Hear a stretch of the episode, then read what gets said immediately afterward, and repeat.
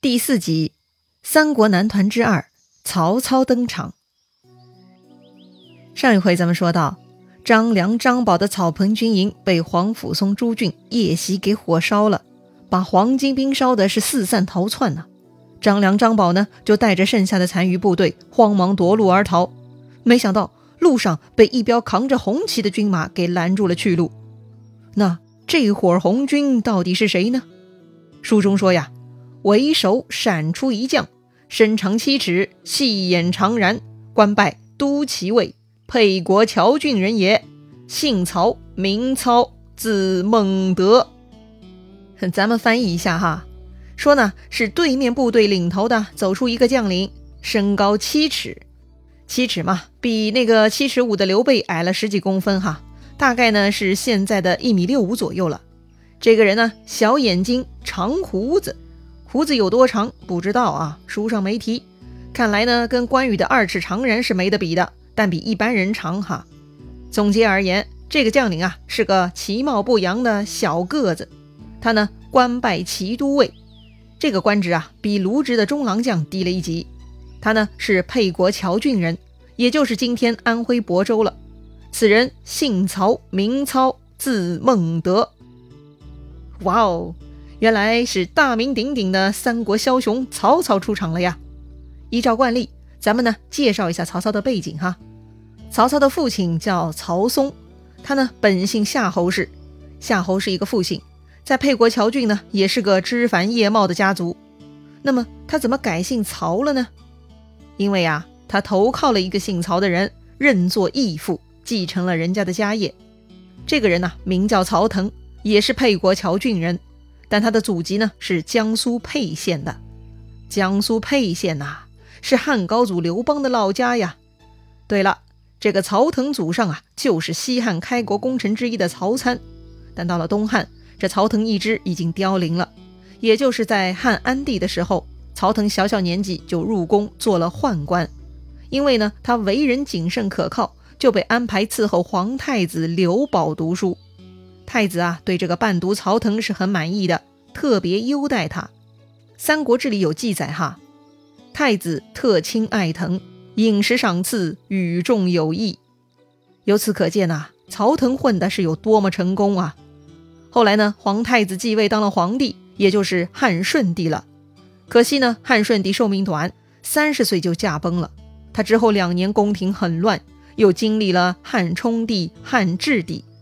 最后，曹腾与长乐太仆周福等七人定下计策，拥立了刘志为汉桓帝，成了大功臣。曹腾呢，就被封为亭侯，是废亭侯，升任大长秋。哎，这个大长秋啊，也是宦官中的顶级了，是皇后宫中的宦官头目，负责传达皇后的旨意。曹腾显赫一时啊，可惜他是宦官，没有后代，所以就收了同乡的夏侯松当养子。因此，夏侯松就变成曹嵩了。后来呢，到了魏明帝曹睿的时候，还给曹腾追封为魏高皇帝，使他成为中国历史上唯一一位被正式授予正统王朝皇帝称号的宦官，也算是曹腾跟夏侯松一支的互相成就了吧。夏侯松变成曹嵩以后，就依靠曹腾的关系，加上他个人比较得体的待人处事之道，在汉桓帝的时候啊，曹嵩就官拜司隶校尉。司隶校尉呢，就是监督京师和京城周边地方的秘密监察官。到了灵帝继位，曹嵩啊又被封为大鸿胪、大司农，先后掌管国家的财政、礼仪、位列九卿，位高权重啊。曹腾呢虽然是宦官，但却是个清廉的人。但曹嵩就不一样了，他多年为官，鹰权倒立，给自己家里捞了很多油水，曹家可谓是富甲一方啊。说回曹操，他是曹嵩的长子，小名阿瞒，隐瞒的瞒。哎，从这个名字可以看出来，这孩子呀不老实。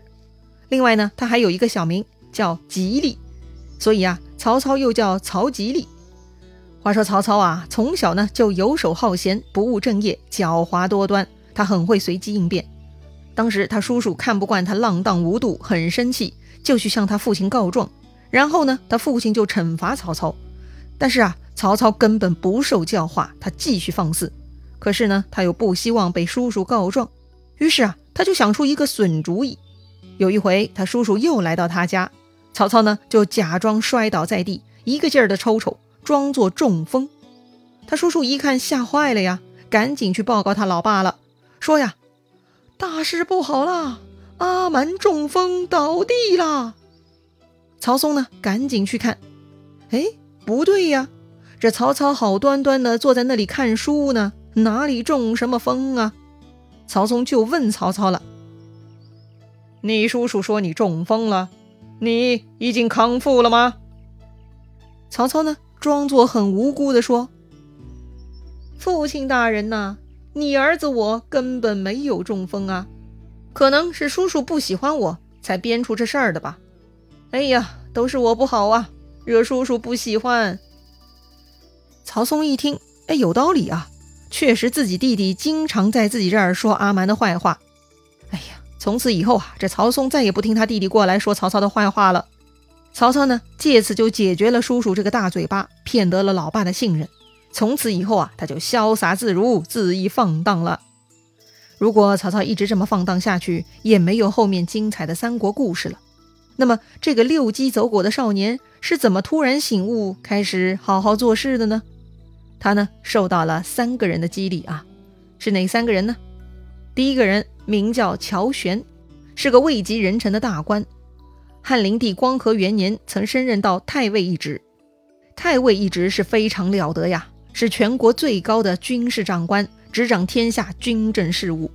就这样一个高官啊，他对曹操说：“天下将乱，非命世之才不能济，能安之者。”其在君乎？他的意思就是啊，天下将发生动乱，不是杰出的人才出来挽救呢，都是无济于事的。那么能安定天下的人，恐怕就是你了吧？哎呀，真是超高评价呀！可惜呢，这乔玄老爷子比曹操整整大了四十五岁，他没有机会看到曹操后来的精彩发挥。在他去世之后的十二年，曹操实现了奉天子以令诸侯的策略。成了百官之首，变成了汉家的实际掌权人。第二个人是南阳的何雍，何雍呢也是个有识之士，曾经担任过相国长史。初平元年，参与谋刺董卓失败，忧愤而死。这个何雍见曹操啊，他叹息说：“汉家将亡，安天下的必定是此人呐！”哎，又是一个惊人的高度评价了。第三个人。是汝南许绍，他呢是当时著名的评论家，他创建了《月旦评》，他呢每个月都要对当时的人物进行一次品评，而他给出的评价往往是社会接受度很高的那种，大家都很认可，所以呢能够被他评论是既光荣又危险呐。为了挣点社会资本，当时还不太有名的曹操呢就主动去找许绍请他评价，许绍却不回答，曹操急了，再三追问。许绍勉为其难就开口了，他说的呢，就是那句非常著名的话：“自治世之能臣，乱世之奸雄也。”意思就是啊，你呀，太平世道是有能力的臣子，乱世之中就是奸雄了。曹操听了，那是非常高兴啊。二十岁的时候，他被举孝廉，担任了洛阳北部尉。当时洛阳呢被分成四个区，这曹操呢就是管理北区的县长了。曹操当时是新官上任三把火，他专门制作了五色大棒放在衙门口，但凡有人犯了禁忌，无论什么人，包括豪强贵族，他全部都要打。当时在宫里非常牛的中常侍简硕哈，这个简硕的叔叔啊，晚上提着刀在路上走，这个呢在当时是被禁止的。曹操晚上巡夜发现了他，就拿下了。也不管此人的后台有多硬，命人啊五色大棒伺候。这简硕拿曹操也没办法呀。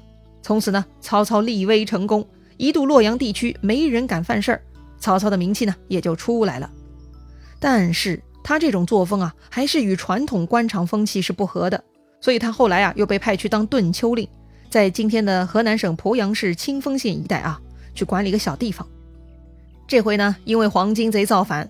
曹操这才又被提拔到骑都尉，他得到了马步军五千，到颍川来助战了。说完曹操，咱们回到张良、张宝的溃逃现场。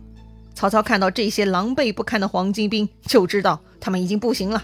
当下呢，他拦在路上，大杀一阵，斩首一万多，并且缴获了黄巾军的旗幡、金鼓和大量的马匹。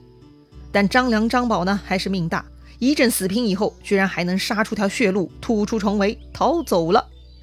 想象一下啊，曹操呢，也就五千人，居然能够斩掉黄巾兵一万多人，还让一部分给逃走了。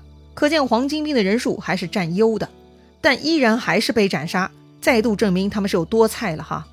当时的曹操年轻气盛，血气方刚，他怎么可能放张良、张宝逃走呢？他去见过上将黄甫松和朱俊，就带兵去追赶张良、张宝了。哦，那就让曹操去追吧，追风少年呐。话说刘备一路往颍川赶来了，这会儿走到哪儿了呢？